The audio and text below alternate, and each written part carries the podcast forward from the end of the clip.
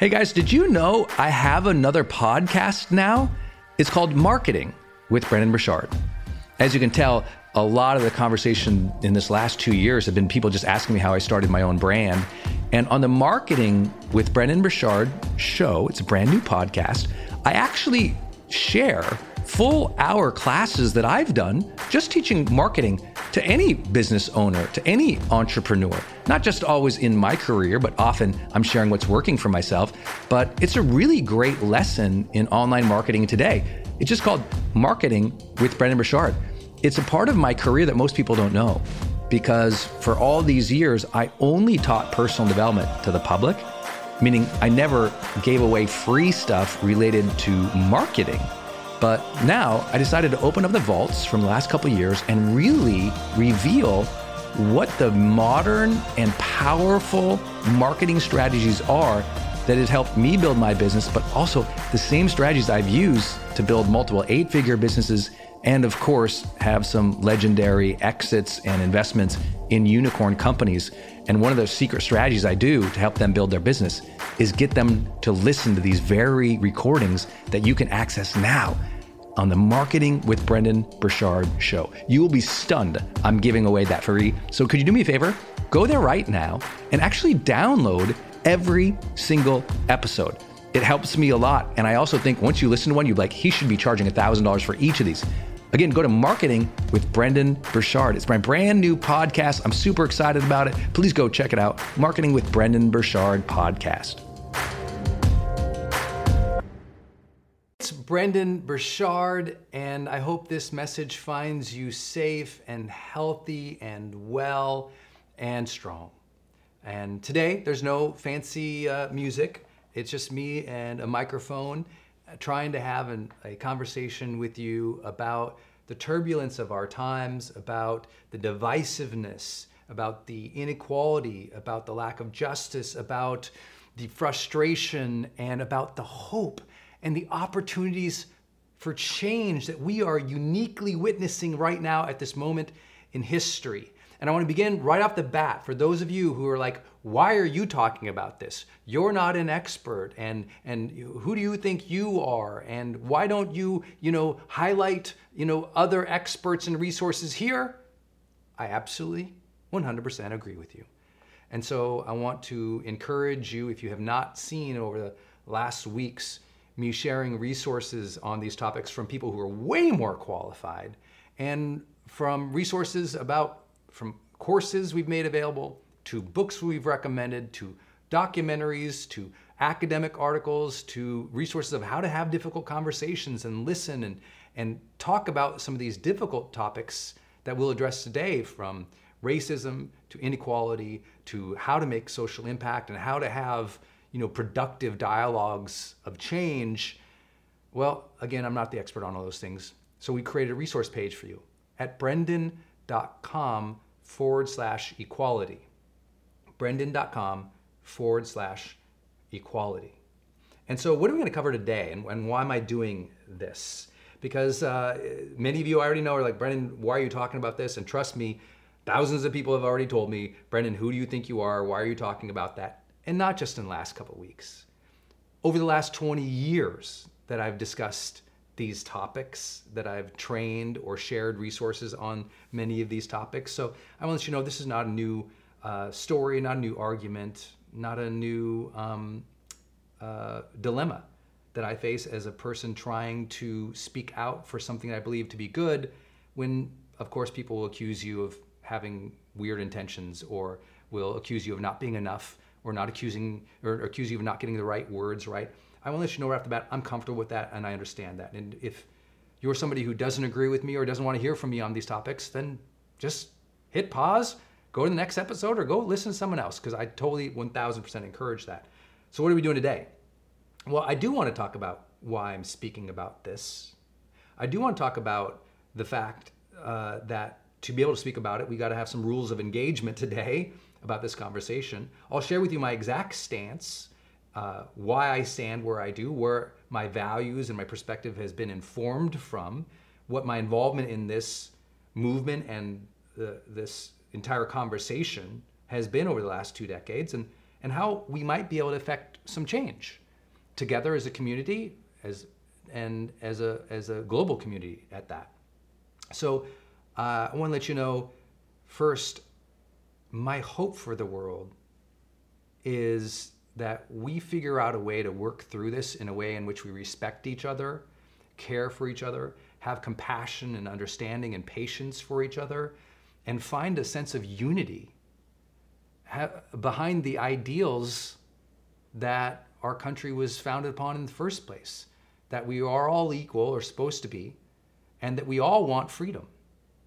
And if you've read the Motivation Manifesto, you understand my perspective and belief that the main motivation of humankind is seeking personal freedom, the ability for each of us to live our own lives on our own terms without oppression, without tyranny. The idea that we all want to be who we really are fully, unencumbered by social oppression. That we all want to pursue the things that are deeply meaningful and matter to us without being held down or mistreated or facing inequality or unfairness. And so, this is an important topic to me. And I know it's an important topic to the world right now. And my hope is that we can listen to diverse viewpoints, that we can listen to people we don't even agree with, and that we'll allow each other to have a voice. And I know that a lot of people don't want me to speak up on this. I've gotten uh, hundreds of texts, trust me. However, I think that discounting another person's value and voice is the problem we're facing now. That we have discounted people's humanity and voice for too long. And right now, the focus is on that fact that we have discounted people's voice and values and rights and freedoms for far too long, specifically associated with the black community. And we must be willing to speak up for that.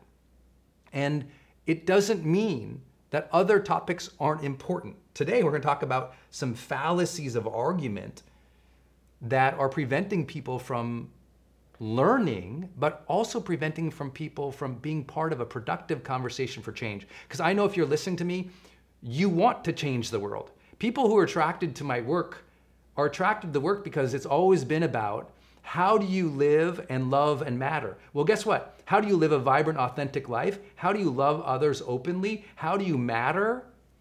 Uh, that's going to require you to change, for you to improve, and for you to improve other people's lives. Because you can't make a difference in this world without wanting to improve other people's lives. And if you want to improve other people's lives, it's not about improving just some people's lives.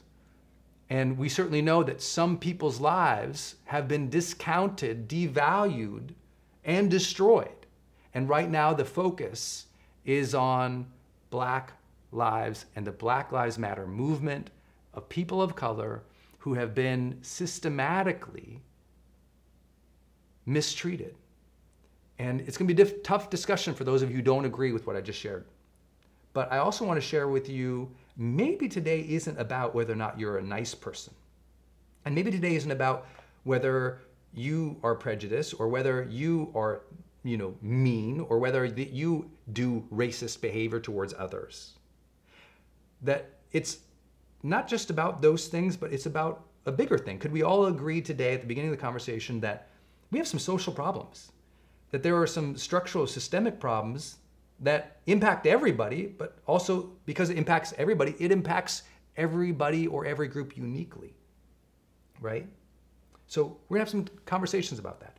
I want to let you know I understand some of the objections and accusations, and I'll address those as we go, but I won't be defensive about them because I'm very comfortable acknowledging my own work, my own privilege, my own blessings, the the, the system in which I grew up in that gave me advantages.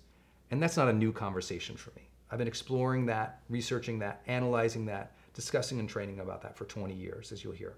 So I'm comfortable with people thinking that, well, Brendon, you're going to be defensive today, or you're going to make this argument today, or or whatever.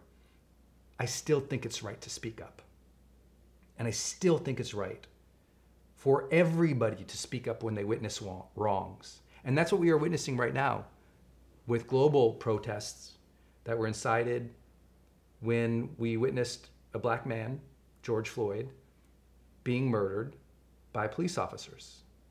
And of course, that was an inciting incident that drew the world into protest and drew our attention back towards the problems that we face.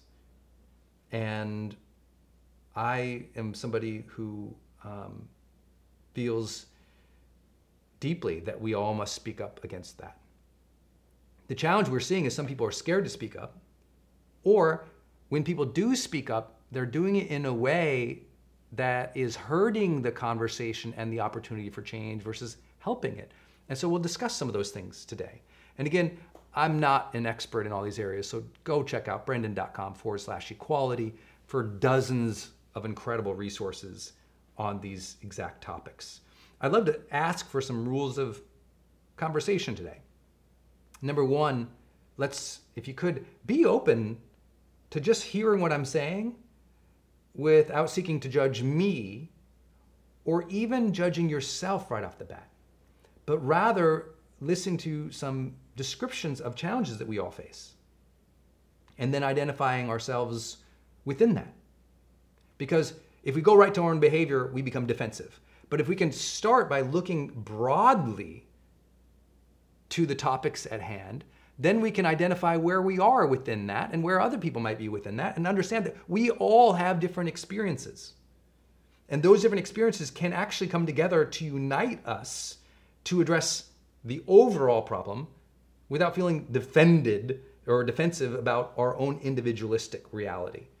And so, some rules of conversation. Number one, if we could be open. Number two, let's talk about judgment.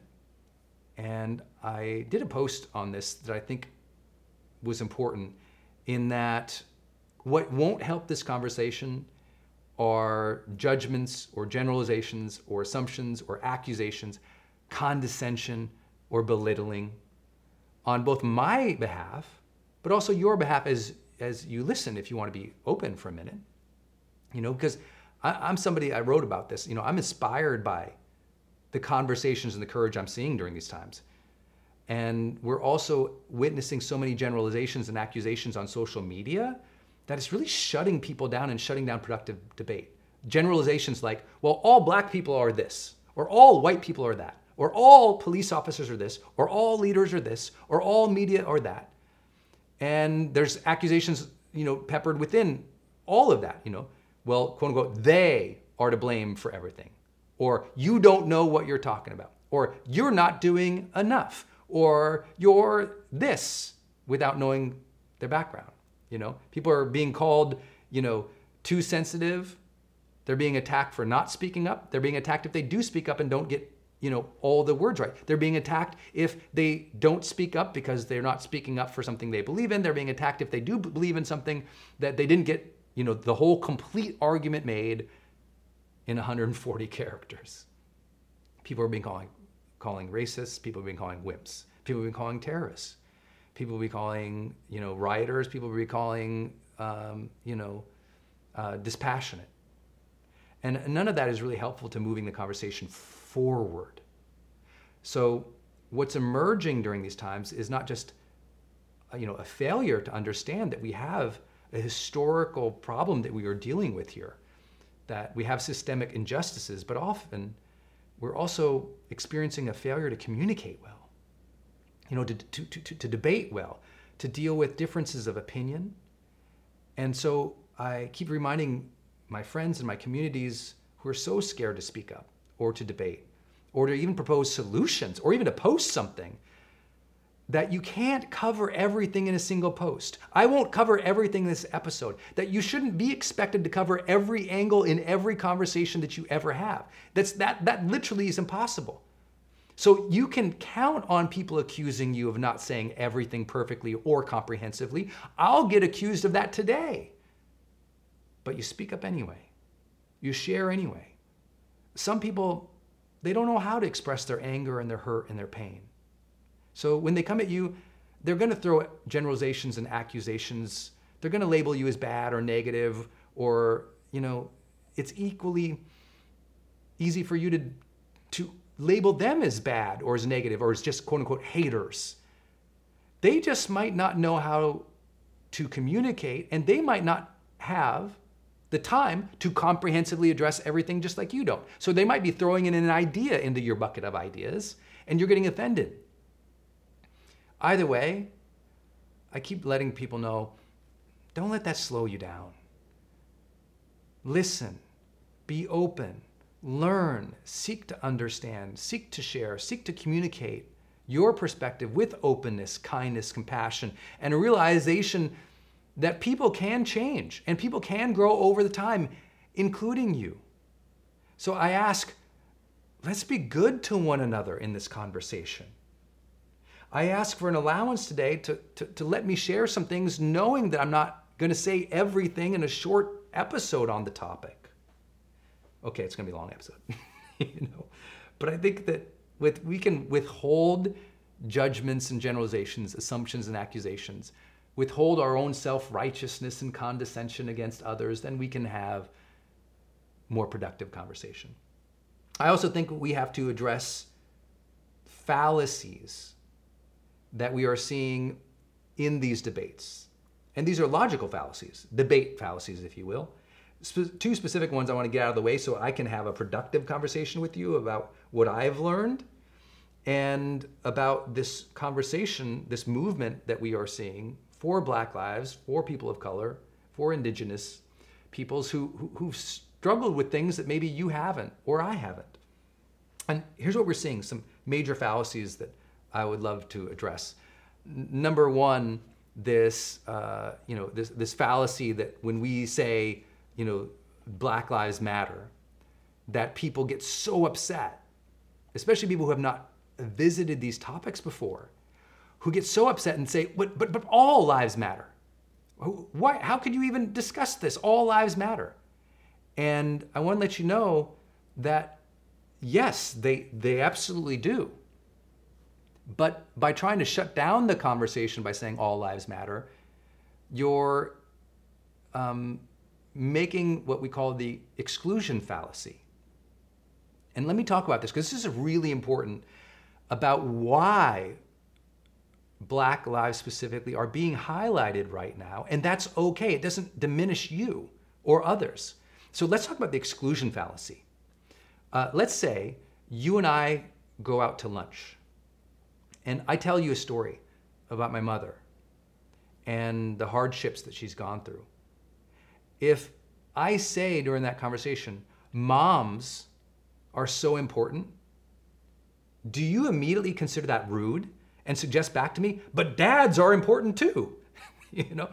No, you, you allow the focus to be in that specific context on mothers, even if, yes, dads matter, and so do brothers and sisters and cats and dogs.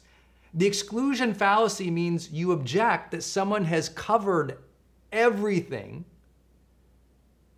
or has failed to cover everything when they make a specific point or draw attention to a specific thing.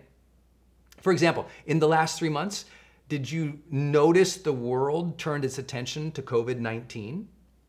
No one was saying that cancer didn't matter, or that heart disease didn't matter, or that clean water didn't matter. The attention was on something specific because it was urgent. It was on something specific in a given statement. And that does not, you know, in, exclude the value of other things. That's the exclusion fallacy. Another example if you and friends are carrying buckets of water and you come to a row of cars and one of those cars is on fire and you're all holding buckets, which car gets the attention? Well, the one that's on fire. And right now, the focus is on Black Lives because the inciting incidents and events of the last few weeks. But it doesn't mean that all lives don't matter or your life doesn't matter, or your background doesn't matter. And it doesn't mean that you're a terrible person or you're mean just because we have to bring up and talk about topics of racism. What it means is we're focusing on this topic. If I came into your home and said, you know what? I really care about you and you matter. Does that mean I don't also think that your neighbor or your friends matter? I can tell you that you matter without discounting or devaluing your friends. Got it? Understanding the exclusion fallacy is required in order for you to make or understand any argument in life. So I hope that helps you. And um, I think that we are also witnessing what I sometimes just call the false attribution fallacy. And that is when someone says they support something specific, we tend to bring our own fears into that specific thing and we make globalizations or generalizations or accusations about what they're saying, even though they were saying something specific, right? Um, another example right now is, you know, if there's a huge debate right now of, of if of people saying, I hate this Black Lives Matter movement because it says defund all of the police. Get rid of all police departments worldwide. Well, that those two things don't go together. In that the Black Lives Matter movement isn't one organization making one policy debate. That we are speaking to a broad, general movement now at this moment that is saying, hey, Black lives matter. Let's prioritize this conversation and let's make sure we deal with the racism and inequality that is causing continued hurt, pain, and death of this community. Now, that's a broad conversation, and there's literally thousands of proposed solutions of how to deal with those issues. You can't cherry pick one of those solutions that you don't like or that you hear and apply that one solution or policy or even set of policies amid thousands of them and attribute it to the movement and say the movement doesn't matter because I don't like that solution proposed. What we need to do is say, this is an important topic. And then do the hard work of coming up with the tens of thousands of solutions it's going to take. And being okay that not every solution is going to be perfect. And just because we don't hear a perfect solution, that we discount the entirety of the thing. That's what I mean by the false attribution fallacy. We take a specific policy or solution we don't like and we try to throw out the entire thing. That's not productive here. What we need to say is, you know what? Indeed, right now, our focus should be on this situation because this situation is important and it's incited protests around the globe of people asking for change. So let's let us ask ourselves what can change? So these are some of the rules, rules of conversation here. An openness to maybe there are bigger problems than just your behavior. An openness to not quickly judging or making assumptions about other people and accusing them. And an openness that when we have specific conversations, it's okay that we don't include every angle of it. Uh, you know, myself personally, as I've spoken up so much for the black community over the years, people say, well, you didn't bring up this person's incident or that person or this specific thing. And you know what? I can't bring up every topic and neither can you. But we can have this important topic and discuss these themes consistently and seek solutions consistently, just like as, as we can consistently address other issues in our life. You're consistently addressing your health. It doesn't mean you do everything perfect for your health. It means it's important for you and you're focused on it. And sometimes you focus on it more than other times. True? That's what's happening now. So let me share with you my specific perspective and where it is informed of. And again, I want to remind you that uh, uh, there's no justice I'm going to be able to do this entire conversation coming from my perspective and my privilege. So please visit brendon.com forward slash equality to see tons of resources, information there. Many of those informed my life 20 years ago and throughout the last 20 years. I want to talk about my specific statements and where they came from, um, specifically related to the death of George Floyd, and specifically related to some of the solutions that I proposed, whether you agree or not. Because I, all I want you to do is, hey, come up with some solutions and start sharing them. I'm a, Totally okay if you don't agree with mine. But let's get in the dialogue of proposing solutions without destroying each other, seeking to cancel each other, and seeking to subjugate each other's voices, which is the problem we are already facing. Let's be solution minded. All begin with um, where I'm coming from in the most, you know, well-known inciting incident recently, and that is about George Floyd's death. You know, when and I'll share some things I've written about this and and and discussed on social media in terms of my public statement. Uh, this one specifically, I wrote, when people talk about justice for George Floyd, I hear some say, but this is a complicated issue. And they use that as an excuse to stop the conversation or to speak up for it because they're scared they're not going to address the whole issue, which is a very broad and wide ranging issue of freedom, inequality, and racism, uh, of police brutality, of justice. It's, it's scary to take this on. But listen, the issue at hand when he was killed was not a complicated issue. A man was killed, and it was documented. And the murderer and the victim are both clearly identifiable in the video. And the killers heard the pleas of the victim for over eight minutes and did not stop. That is murder. The victim's name is George Floyd. It is only complicated, in air quotes, when people avoid the reality or attempt to overlay their own narrative to what undeniably occurred. What is complicated is, is people's fear to face the facts because of what it means in that situation and in our society. But let us not lose the fact in a conversation of where we're at, no matter the person's or your personal perspective or the events prior to the crime or history. A black man was restrained and prone on the ground with police officers atop him. For over 10 minutes, at no point does he appear a threat or uncooperative. A white police officer had his knee on the restrained man's neck for over eight minutes as the man expressed 15 times that he could not breathe and pled for his life.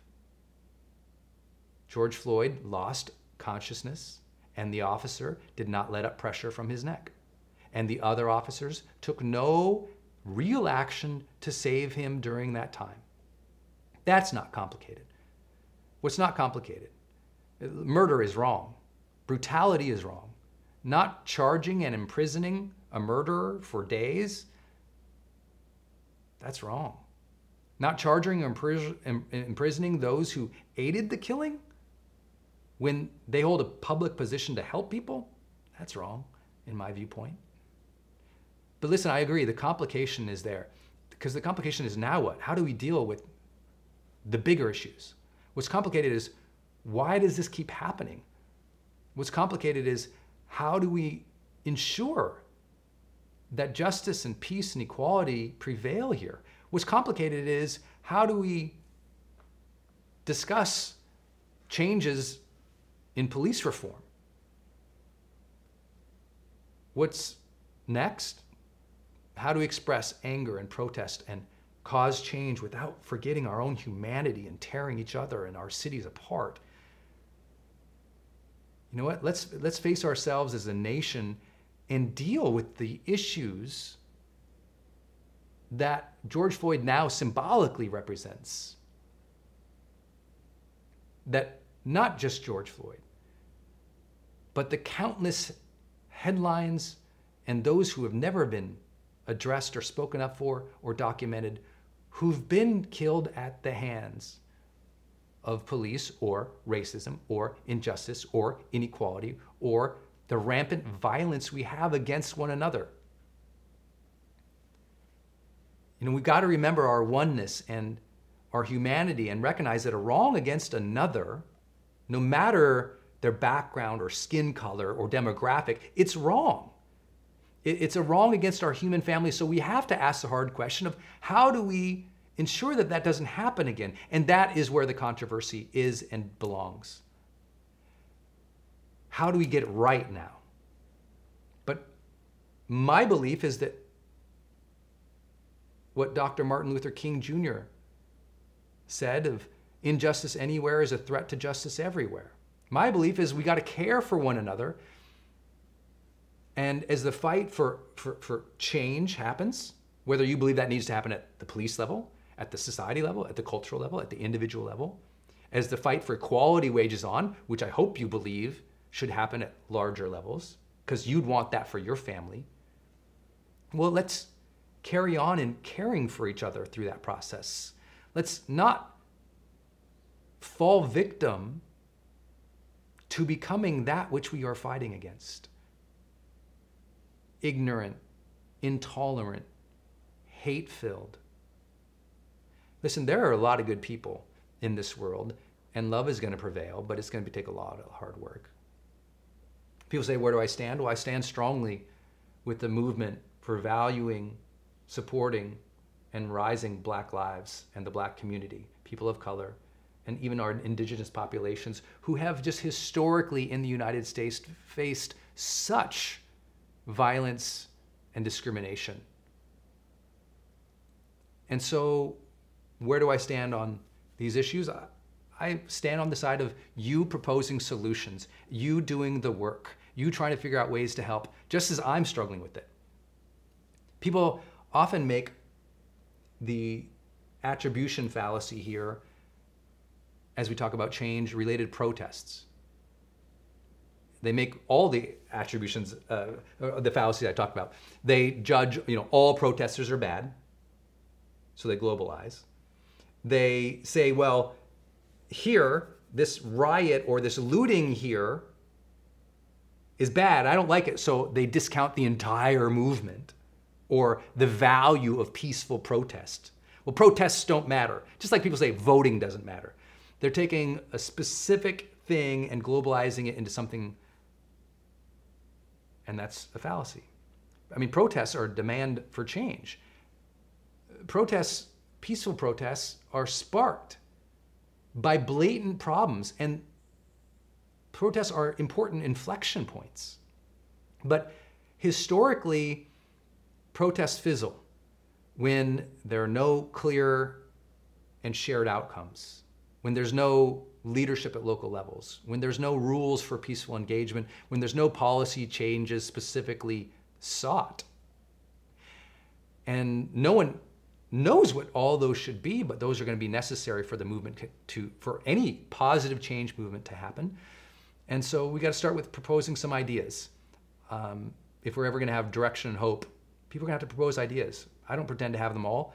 Matter of fact, I think the best proposals for ideas in this era, uh, area have, have been made. And again, I, I turn your attention to brendon.com forward slash equality for incredible resources there that um, do a much better job and more comprehensive than I could ever do here. I did propose some ideas on social media, and, and luckily they were um, not seen as too controversial in the sense that the, it, you know, it was shared millions of times. And that I just said, you know, I think there's five things that could happen right now that would be important. Number one, let's deal with the inciting incident. So let's immediately charge and imprison the other three officers who aided the killing of George Floyd. That has happened now. And I, I proposed that the day that I saw the, the video of George Floyd being murdered. I said that the, the officer and the other officers should be charged. And um, people said I came out too early on that and I didn't understand policing and and I and uh, made lots of other arguments, some of which I understand, but at the end of the day, that was a solution I proposed. It's happened. I'm happy about that. And by the way, yes, tens of hundreds of millions of people wanted that same thing. So believe me, I'm not suggesting I'm proposing anything new here. Again, I don't think I'm proposing anything new, period. So I turn your attention again to brendon.com forward slash equality. I suggested that we pass new police brutality laws in all 50 states, new police training in all 50 states. Without new policies and procedures in all 50 states and US territories, we're not going to see systemic change. I suggested we implement many ideas that people have spoken about in terms of reforming criminal justice laws that would help to end all of the discrimination that leads to inequality and mass incarceration. We have a criminal justice system that still has structural deficiency and historical racism and inequality. And I don't think it takes a very astute observer to recognize that.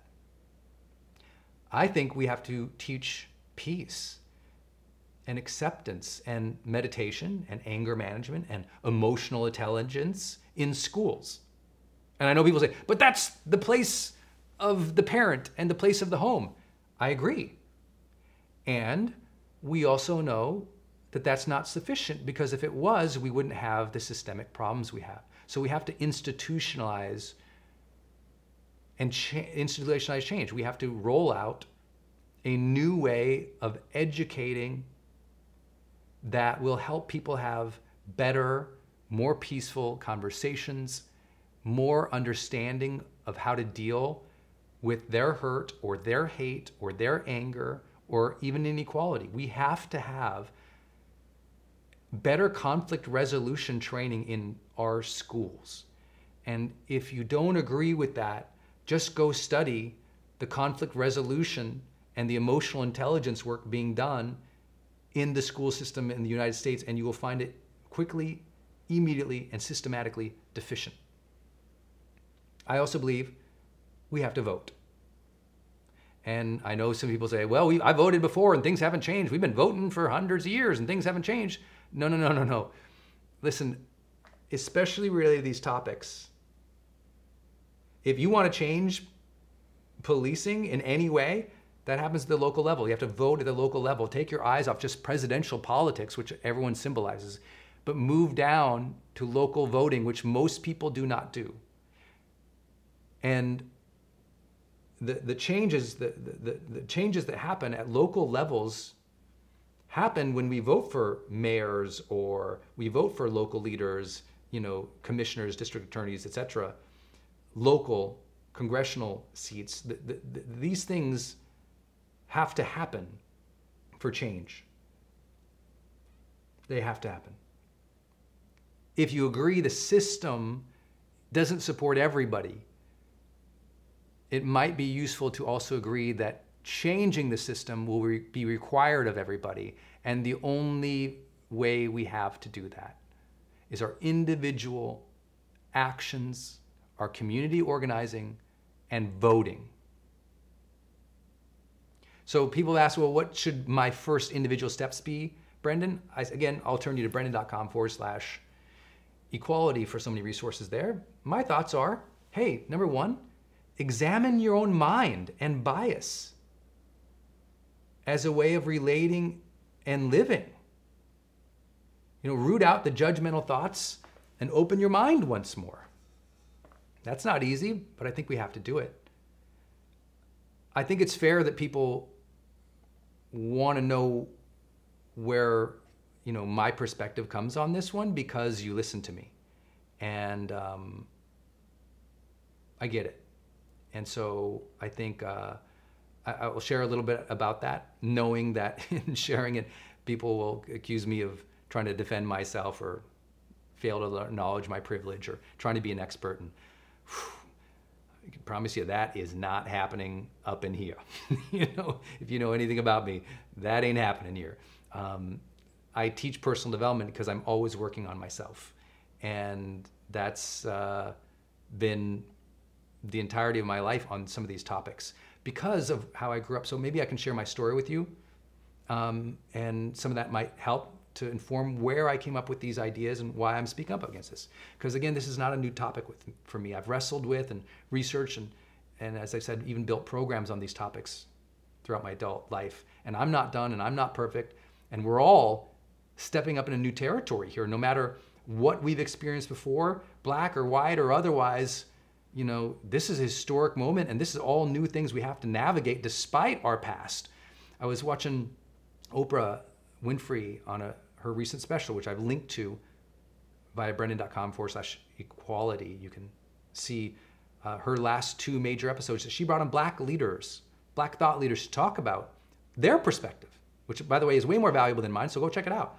Um, but she said after doing over 100 shows on racism throughout the 80s, 90s, 2000s, over 100 shows, after this being part of her life, she has never seen a moment like this, such an inflection point. You've heard that from almost every black leader, especially those who have done a lot of speaking out about these topics in the past. This is a different time. And so we're all facing something new, even though we might have experience or background in it. So I, I don't pretend to know the answers. I'm trying to provide ideas here, and I hope you jump off and provide your own. That's the openness of this discussion. Uh, where my stance and where my speaking up came from, um, I'll, I'll, share a little bit that background for me. Uh, in college, uh, I got my undergraduate degree in political science because I was fascinated about how how things change, about how the United States was founded and progressed and changed and what the issues were. So my undergraduate was in political science. My master's degree was in communication, specifically organizational and leadership communication. And uh, you know that work of studying communication with an emphasis in leadership brought me into seeking to understand well, how did people communicate in times of great change?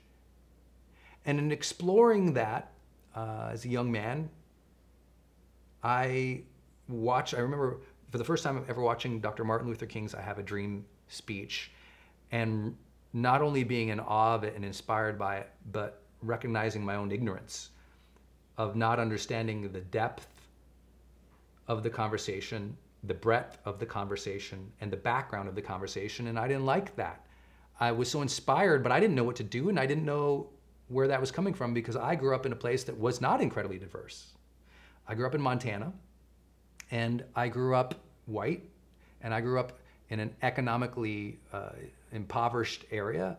We grew up below the poverty line, but for me, I, I didn't have a lot of um, people of color. I didn't have a lot of black community around us. So I didn't have a lot of perspective, though I understood, you know, the inspiration behind watching the speech, and I was moved so much. I said, I got to understand that, and that began my study of the rhetoric and the policies and the change of the civil rights movement.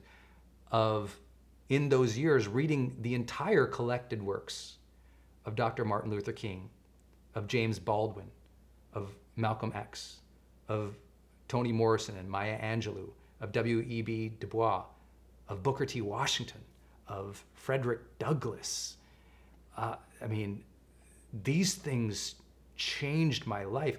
And notice I didn't say I, I, read a blog post about them. I read the entire collected works throughout that time. And it really shaped my values here. Um, I was so moved by that and, and wanted to be part of that and understand it better because I hadn't ex- been exposed to it. And I'm still learning. I, I remember where I was sitting when I read Dr. Martin Luther King Jr.'s books. I remember, uh, you know, where I was sitting when I read The Long Walk to Freedom by Nelson Mandela. I, I remember reading The Fire Next Time by James Baldwin and being so, feeling that anger. I remember Tears We Cannot Stop by Michael Eric Dyson.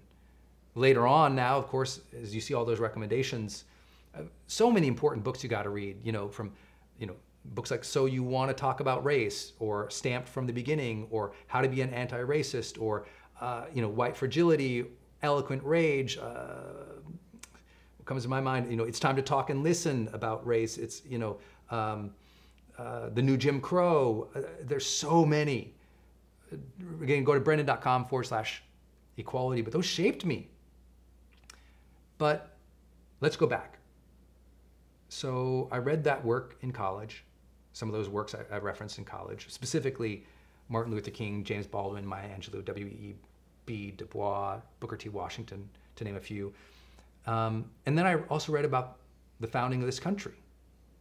And more relevant to today's conversation, I researched and analyzed the history and the cultural norms and the entire legislation that led to the Civil Rights Act of 1964, uh, which you all know ended segregation in, in, public spaces, banned unemployment discrimination on the basis of uh, race and color, religion, sex, national origin. Um, really considered then the crowning legislative achievement of the civil rights movement. I analyzed and researched the rhetoric and the policies leading into the Voting Rights Act of 1965, which was so uh, landmark in that that's what prohibited racial discrimination in voting. And it began the process of removing barriers to um, voting, you know, banned poll taxes and, and, and literacy tests and a lot of other measures that were used, you know, especially in the South to prevent African Americans from voting. And to give you an idea, it really only began the process because I think it was amended, you know, know, three, four, five, six times to get it right. There was so much systematic um, problems preventing African Americans from voting at the time. Um, so, to me, that work informed my values. So, if you think I'm biased, I am.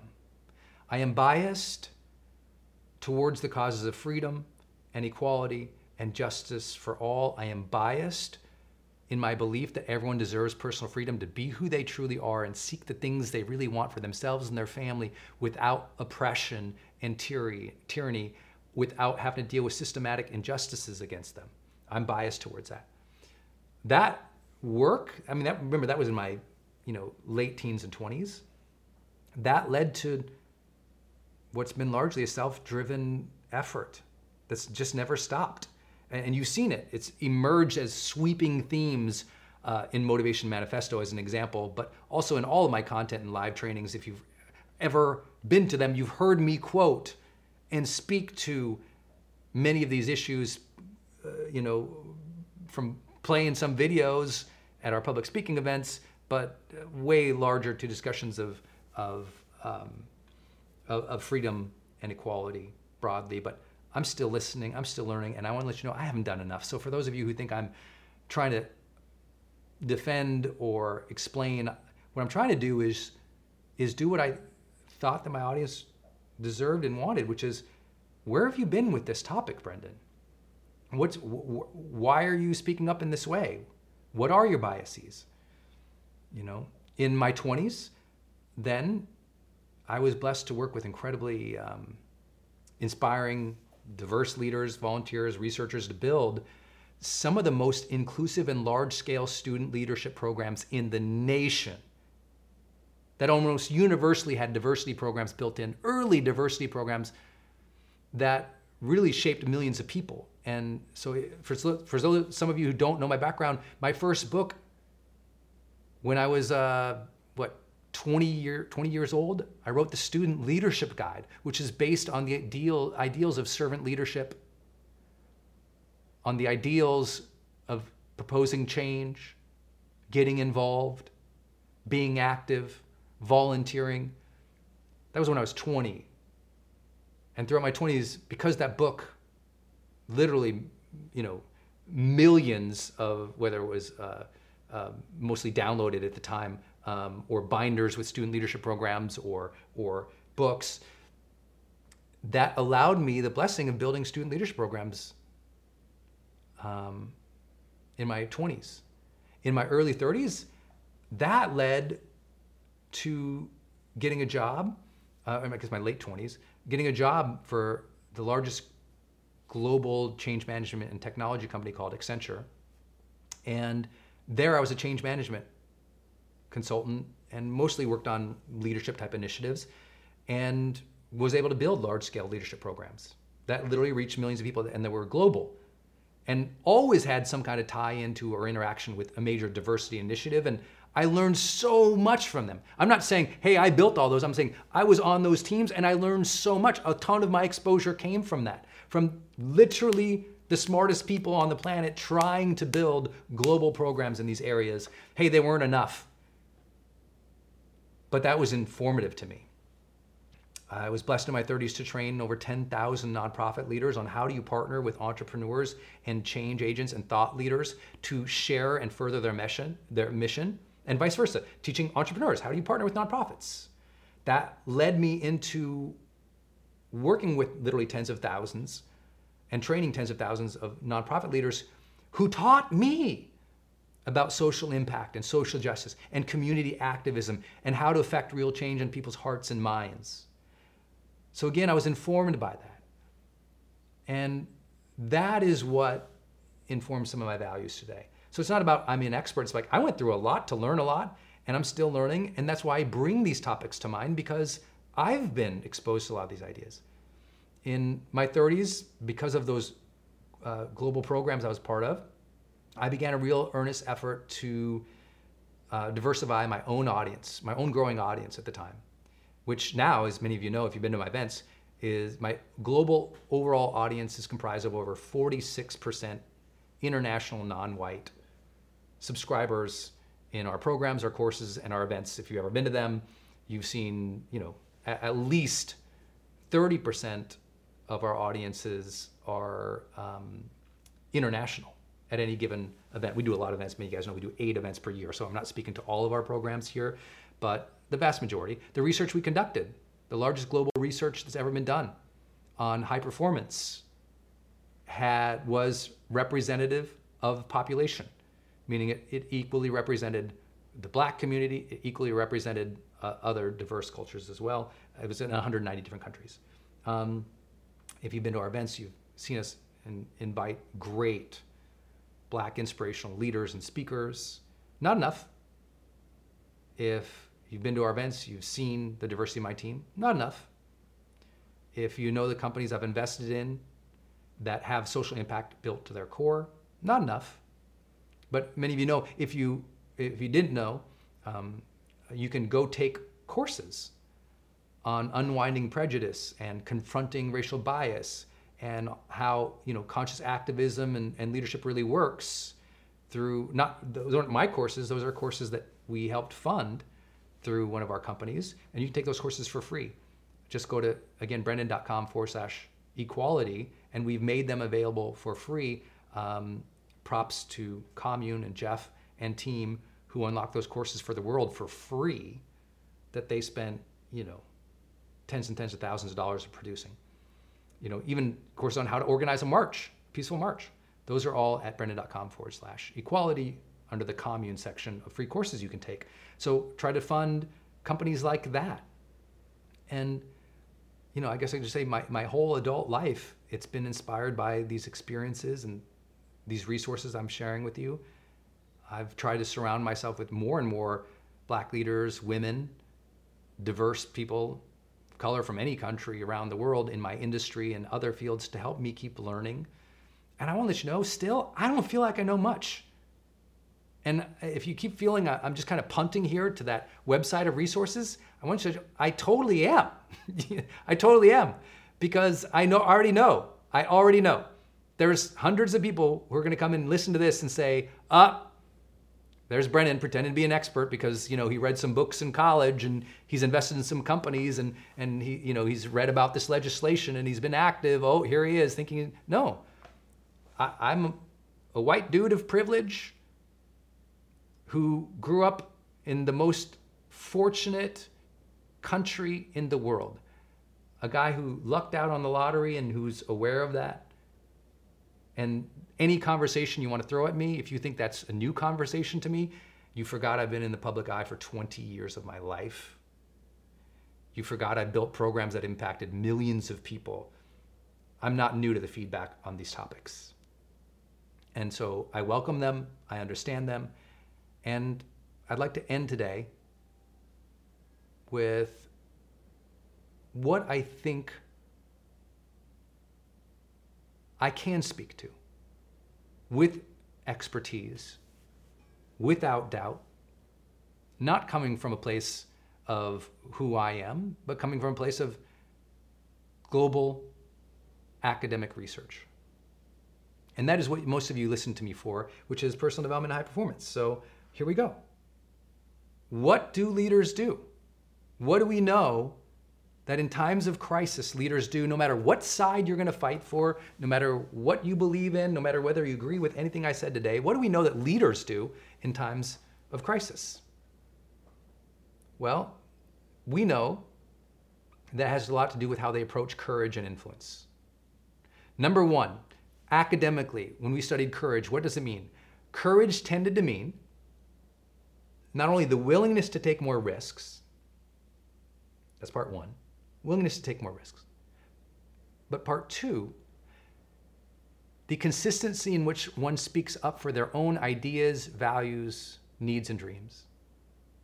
And number three, the consistency in which one speaks up for other people's right to have their ideas, dreams, needs, and freedoms. Three parts, right? Willingness to take risk, that's courage. Doing it is another thing. But speaking up is foundational to measuring courage. Does the person have the guts to speak up for themselves and for other people? When someone's being bullied, does someone speak up? That's courage. And so that's not my opinion. It's what we continue to learn from the world's largest study of successful people that we conduct at High Performance Institute. And the research is just clear. Change makers push past their insecurities and they speak up for what other people believe. So, as insecure as I am doing this episode for you today, I know my audience wants to know where I'm coming from on this perspective, and I'm sharing it even as I'm recommending and elevating other resources. They, that you have to push past what's uncomfortable for you and being willing to fight for yourself, but also for other people who don't have your voice. The team members on your team who don't have the voice, the people in your communities who don't have the voice, who are overlooked or who are bullied. And regarding influence, what we've learned from the greatest leaders, they make a positive difference through three things. Number one, they help other people discover what they truly think about issues. They help other people learn how to think, not by imposing everything on them, but by opening the door and listening and asking questions, meaning they inquire, not accuse. They inquire, they ask questions, they propose ideas, they open up the door to conversation so that you can find your own answers. And I'm trying to do that here. I haven't, I hope you don't sense I've tried to accuse any specific group of anything here. Instead, I'm opening up a dialogue. Meaning, great leaders help other people find their own clarity. You don't have to listen to me, go to the resource page. Listen to hundreds of other experts. Do your own work. Number two, leaders challenge other people to improve their behavior, their relationships, and their contributions. I hope you get better. I hope you deeply care for other people and treat other people with respect and care and kindness. I hope you contribute to your world in a way that makes other people's lives better. Leaders challenge other people in respectful and thoughtful and collaborative way. Leaders challenge other people in a respectful, thoughtful, and collaborative and humble way. You got to admit you don't have all the answers. You know all the self righteousness out there right now? Boy, there's a lot of that. I try to propose solutions, but I'm not self righteous in the sense of I don't have all the answers. And people, every time who I, I, propose something, someone comes back and says, You didn't do this or you didn't do that. And they get on a, self righteous soapbox and attack me for one angle I didn't cover. But you know what? That's part of the game. That's part of the process. Part of the courage in life is willing to have other people influence you who don't agree with you, to check yourself. And I'm comfortable getting checked and I appreciate all those who check me. you know, I think the other thing is finally, she's leaders role model the way. They demonstrate patience and passion and curiosity and humility and, and, a, and a dedication to collaboration to make things better. They role model the way. Have you been role modeling the way? Have you been role modeling open and thoughtful conversation, or have you been role modeling accusation and hate? Have you been role modeling taking action or role modeling just getting angry, screaming at people? You know, I know we live in a, in a, in a takedown culture right now, in a cancel culture. Um, but I think that role models don't do that. Because a role model has the guts to have the golden rule in their heart. And no one wants to be taken down or canceled because of mistakes they've been made. Part of the reality is we have to accept that there are really bad people in the world. And we still have to lead with love and kindness and not become the very things we dislike. I only know what leaders do and don't do it academically, but I can tell you philosophically, nothing I have ever read from any great leader, from the founding members of our United States to the leaders of the civil rights movement to the leaders of today. What leaders do not do is avoid issues. But you know what? Avoidance is easy because avoidance is always a comfortable short term solution, but it's almost always a, leads to a long term suffering. Avoidance is a comfortable short term solution, but it's also a guaranteed solution to long term suffering. It will lead to long term suffering. I'm not saying it right. I know you know what I'm saying. The longer we put off facing something, the longer it grows to hurt us. So, victory, change here, it's not a result of avoidance. It's going to be a result of having the tough conversations and fighting for the good fight over and over and over again and learning not just now, not just one book, but for decades. I've been learning about this for decades and I still don't know crap and I'm still learning. I'm still exploring these issues with you. Listen, I don't expect that uh, you or anyone agrees with me on all these issues, and I know lots of what I've said is has opened up, you know, doors of things I didn't cover or issues that that um, you know aren't fair to you or where you come from, and I get it. Um, I don't expect anyone to agree with every perception, yours, mine, or anyone's. But I do hope that we can all agree that learning right now is necessary for our own personal development and for the betterment of our society. So you got to learn, you got to learn about the history affecting the movement today, the history of racism or inequality, the history of police reform, the history of civil rights, Black Lives Matter. I think it's if you don't understand the issues at play here, it's hard to propose solutions. So again, check out my resource page for books and courses and videos and articles at brendon.com forward slash equality. Um,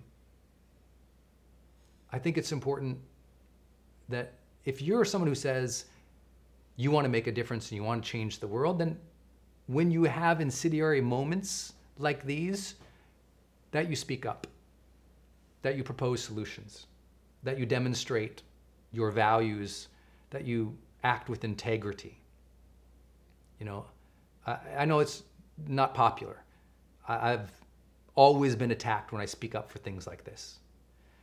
But I can't put my values or those experiences over the last 20 years of my life on hold and just say, well, I guess I'll throw my hands up and not comment because I'm not black or I'm not a police officer or I'm not, you know, a, in this situation or that situation because that doesn't make any sense. Silencing voices probably not going to be the answer right now. It's encouraging people to speak up with courage for what they believe is right and elevating and giving voice to others. It's why I've driven so much unbelievable levels of traffic to people who are way smarter than me on these topics. But I do have a recommendation, and it is a strong recommendation and it is controversial, and I deserve the controversy on it, and I get it. And that is the advice I've been giving to my peers in the industry. Um,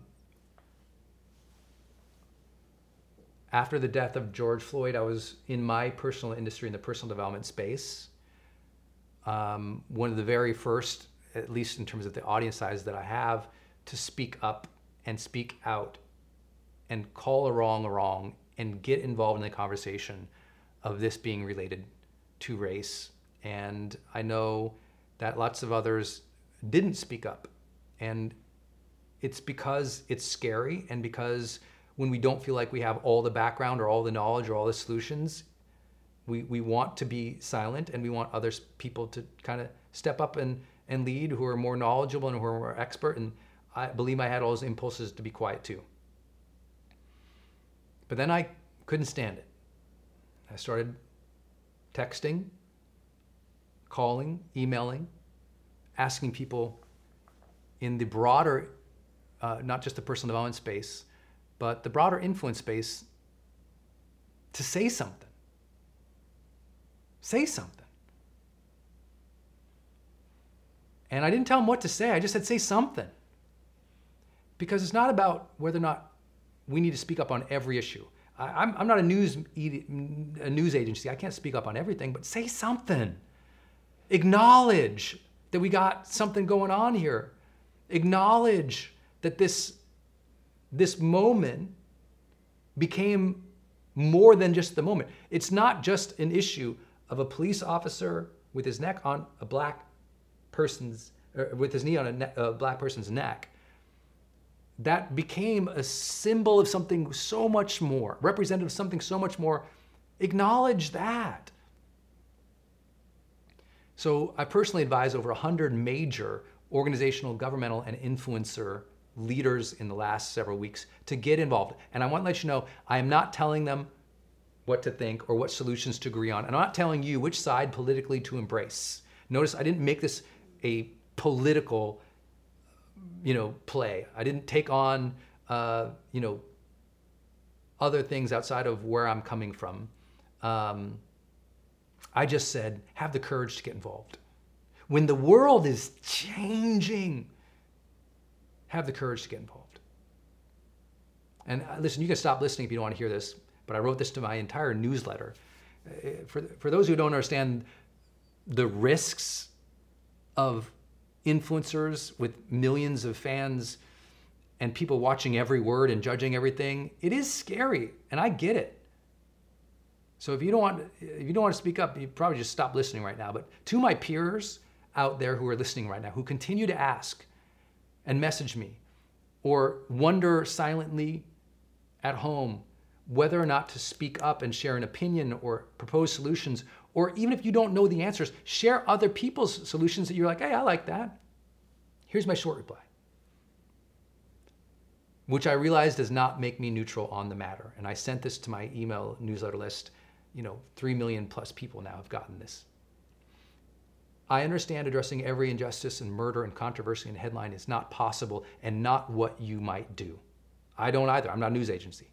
However, as injustice after injustice has been brought to more people's view, as you've seen the killings of George Floyd or Breonna Taylor or Ahmaud Arbery and so many others that are, is too countless, that as the world, whether you agree or not, has chosen to focus on this conversation of Black Lives Matter, whether you agree we should focus on it, we should not focus on it, globally it is focused on. You cannot deny the tens of millions of people who are protesting right now. When that happens, you got to take it seriously. You can't avoid it. You can't dismiss some people as crazy or, or outlandish. You can't make the fallacies of exclusion or the fallacies of attribution. I say, have no doubt. This is a significant enough time to use your voice.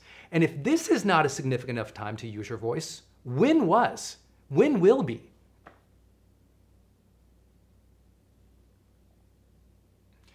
So you can choose to speak up. But you can take a beat, you can do some research, you can understand things. You can you don't have to have all the answers. You can literally post something saying, "Hey, I see and acknowledge this going on. It hurts my heart. I'm sad that we're so divisive. I don't know what the answers are. And honestly, I need to do some work. I need to do some research.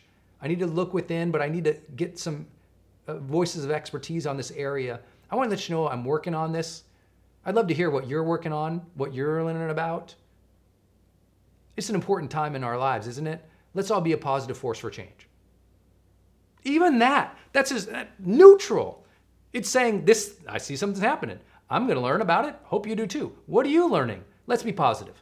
Let's change. Uh, that takes nothing. There's no risk. But some of you should take risks and your heart feels called to speak out, to lead, to call a wrong a wrong, if we don't do that, then we don't set standards in our society. If you don't know what to say, elevate others who are saying something you like. But don't fear backlash or fret about making a perfect or a complete statement, because Uh, this is not, this podcast, this episode to me, this sucks. There's so many things I want to share and say. I don't have the time. I can't say everything. But don't, I don't fear the backlash. Because you know what? Judgment always happens. You will be judged for any opinion you put out there. You will be judged for any content you will put out there. So be true to yourself, is all I can say. Don't, agree, don't worry if everyone does not agree with every idea. Don't agree. Don't worry if you get hate. You don't have to reply to every piece of hate or every accusation. You don't have to defend yourself against every absurd comment. But share some ideas. Share some ideas. Don't worry about the unfollows and the unsubscribes. They're going to happen anyway. When you share more of your art, more of your heart, more of your voice, as your platform grows, more people will come in and more people will unfollow. More people will hate. That's the cost of building something real. I say don't worry about the hate or the unfollows, and those will happen. I say worry about congruence. Worry about your congruence. Because if you're a leader or you're an influencer, again, I'm speaking to my peers right now. No doubt you have told people in the last years, if you've been on Instagram and you're an influencer, you've told people to share their voice, to speak up for themselves, to make a change. So do it. You feel uncomfortable? You feel awkward? You feel like you don't know enough? You feel unsure of yourself? But aren't those the very vulnerabilities you've asked other people to embrace and to work through to have a courageous life? You're upset? Well, have you asked other people to speak up for their feelings before? Have you asked other people to share their truth before? Then share yours. You said to us, be positive, be compassionate, be collaborative, be open. Okay? Tell us how to do those things now. You don't know what to post right now? Okay? Tell us how, how, how do we manage this? How do we think about this situation? How do we think about change? How do we stay positive and compassionate through this, no matter what side you take? You've urged us to lead before. And so now, in a historic moment, you are being measured not as much for your exact position on the issues, but on your congruence with your very calls to action. If you've called people to action before, you're being measured on the congruence of whether or not you act. You said, take action, people, so you do it. I also say to my friends, you spend your career learning and you spend your career trying to communicate well. But you know, a lot of people right now aren't learning. And a lot of people right now don't know how to communicate well. And a lot of people don't know how to express their pain. And a lot of people don't have a platform. And a lot of people don't know how to share their thoughts with intention and empathy and kindness. So be the example. To my younger friends, I wrote about this in my newsletter as well. I'm reading some of this here for you all. You risk nothing posting against violence, brutality, and injustice. Those are values. Yes, you risk when you post a solution or an idea or a stance or a position. But arguing for safety, arguing for kindness, arguing for justice, arguing for equality and freedom, you risk nothing. If you think posting something is a risk, my dear young friend, you've forgotten how social media uh, is so transient. But more than that, I, I invite you and I, I beg you to read more history, to volunteer more, to widen your circle of friends and awareness to the world's lasting issues. There's a lot bigger problems and, and, and risks in life than pushing send on your smartphone. There's a lot bigger problems in life than dealing with a person's three sentence comment of hate that is judgmental or impulsive or incomplete. If people want to attack you and your character or your intelligence or your brand because they've seen one comment or they listened to one episode that didn't cover every issue or your entire background or state everything perfectly, seriously don't worry because they're going to go on and attack someone else real soon because that's what people do when they don't want a real conversation. They make an accusation, they run on to the next person to point and scream at. That's how it works. But personally, I want to let you know too, I don't expect anyone listening to this to speak up.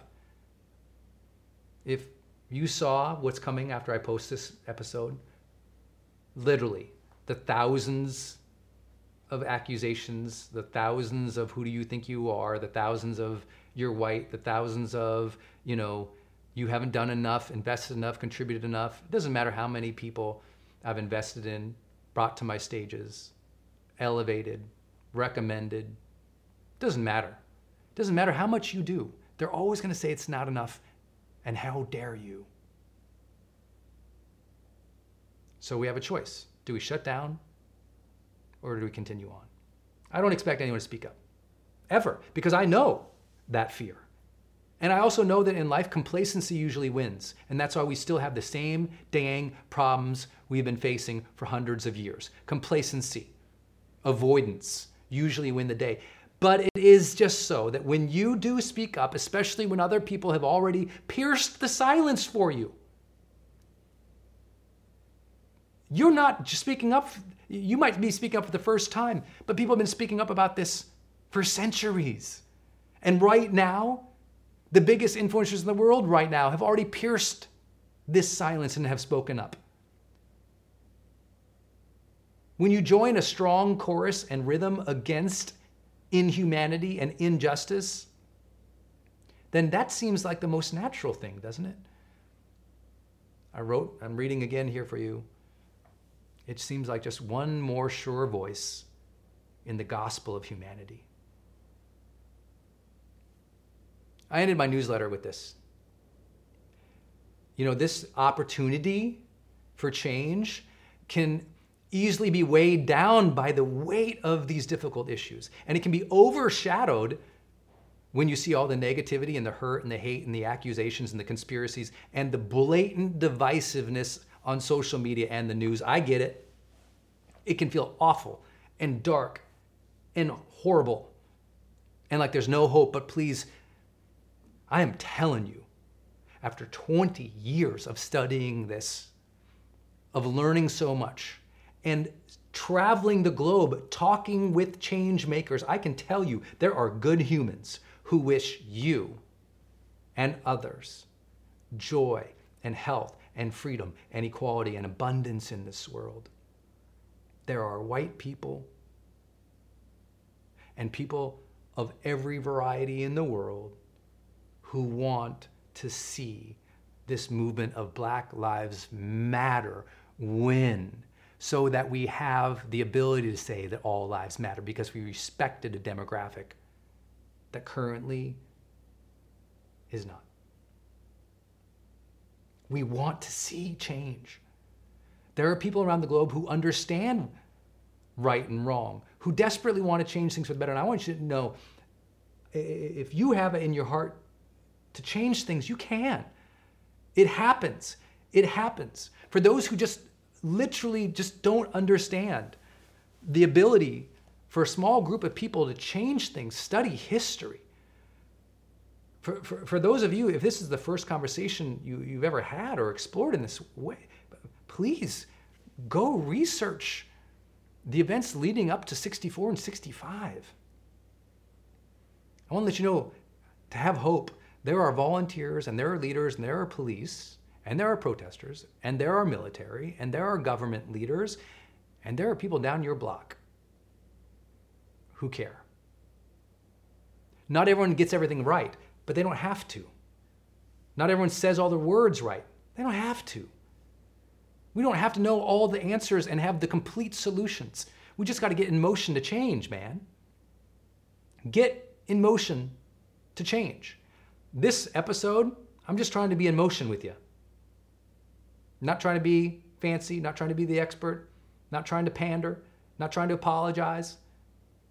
I'm just straight up trying to be in motion here with change.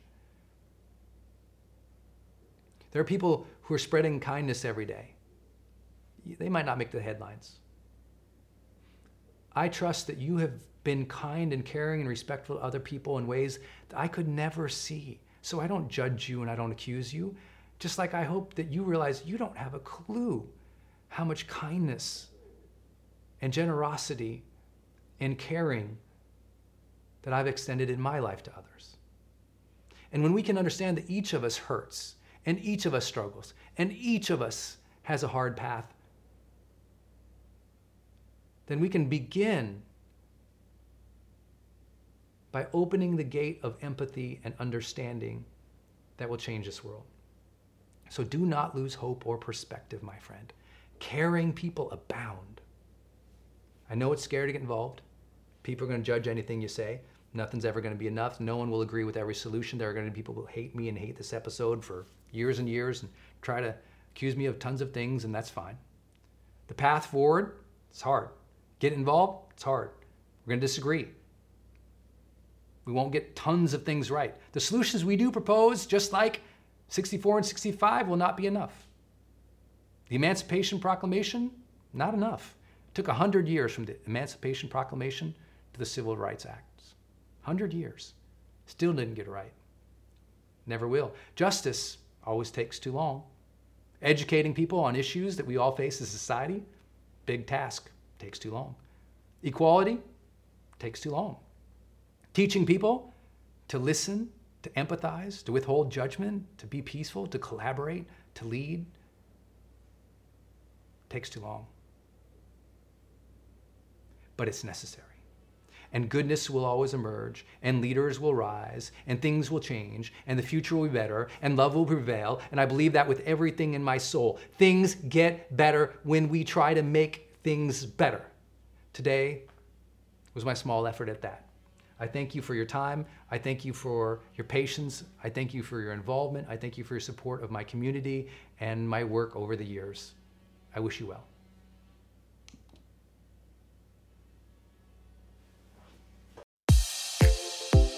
Hey, I wanted to hop in here and share with you my love for community.com. Every major celebrity uses this. US presidents use this. The biggest companies in the world use this. They give you a 10 digit phone number, but it's kind of like having an inbox for your texting. You can segment it to people um, and they can reply back. And it's just really cool because you can also send video and you can send audio. And it's so beautiful of a design that it's really easy to figure out. You know, I don't like all those other systems that send out like some weird little code that you just know is like a promotion. The reason they called it community.com is because they really believe you have to have a text community in the modern era. Texting adds a whole other level. People open up their texts way more. It's way more, you know, effective as a promotional vehicle. And it's something that I deeply, deeply believe in. In fact, I invested in them and I've advised the senior team. I'm telling you what, my audience loves it. It's increased the engagement across everything I do. And you can get a free demo when you go to community.com. Just like it sounds, community.com. Check it out. Hey, are you on my text list? Did you know if you're in the US, you can text me at 1 503 212 6125. I actually have that text number on my Instagram account bio as well if you want to go check it out. It's just 503 212 6125. Literally just text me and say, hey, Brendon. Or text me and say anything you want to say. If you want me to see it, just text me there. It's 503 212 6125. And it's my exclusive text list. And if you're not on it, it's where I share some of my most popular episodes. Or if I drop a new YouTube, I send it your way. Or if I have some kind of free thing going on the internet, I give that exclusive link out to that group. So just go there and text me 503 212 6125. It's kind of cool. It's back and forth. This is my community text number. So tons of my community share, you know, insights about what they're learning from me or just want to chat back and forth. And I'm in there, my team's in there. We really just try to engage you on a different platform. It's super fun. And again, anytime I have something special going out, this is the first group to know about it. So just go text me at 503 212 6125.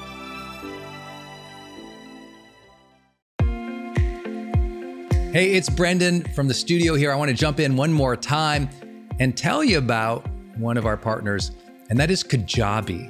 If you've ever seen any of my marketing online, or you have gotten an email from me, or you've just admired kind of what we built by selling, you know, 20 plus blockbuster online courses, or where I go live in my membership areas, or how I accept money online, now well over $100 million over the years.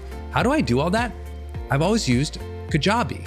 It's spelled K A J A B I.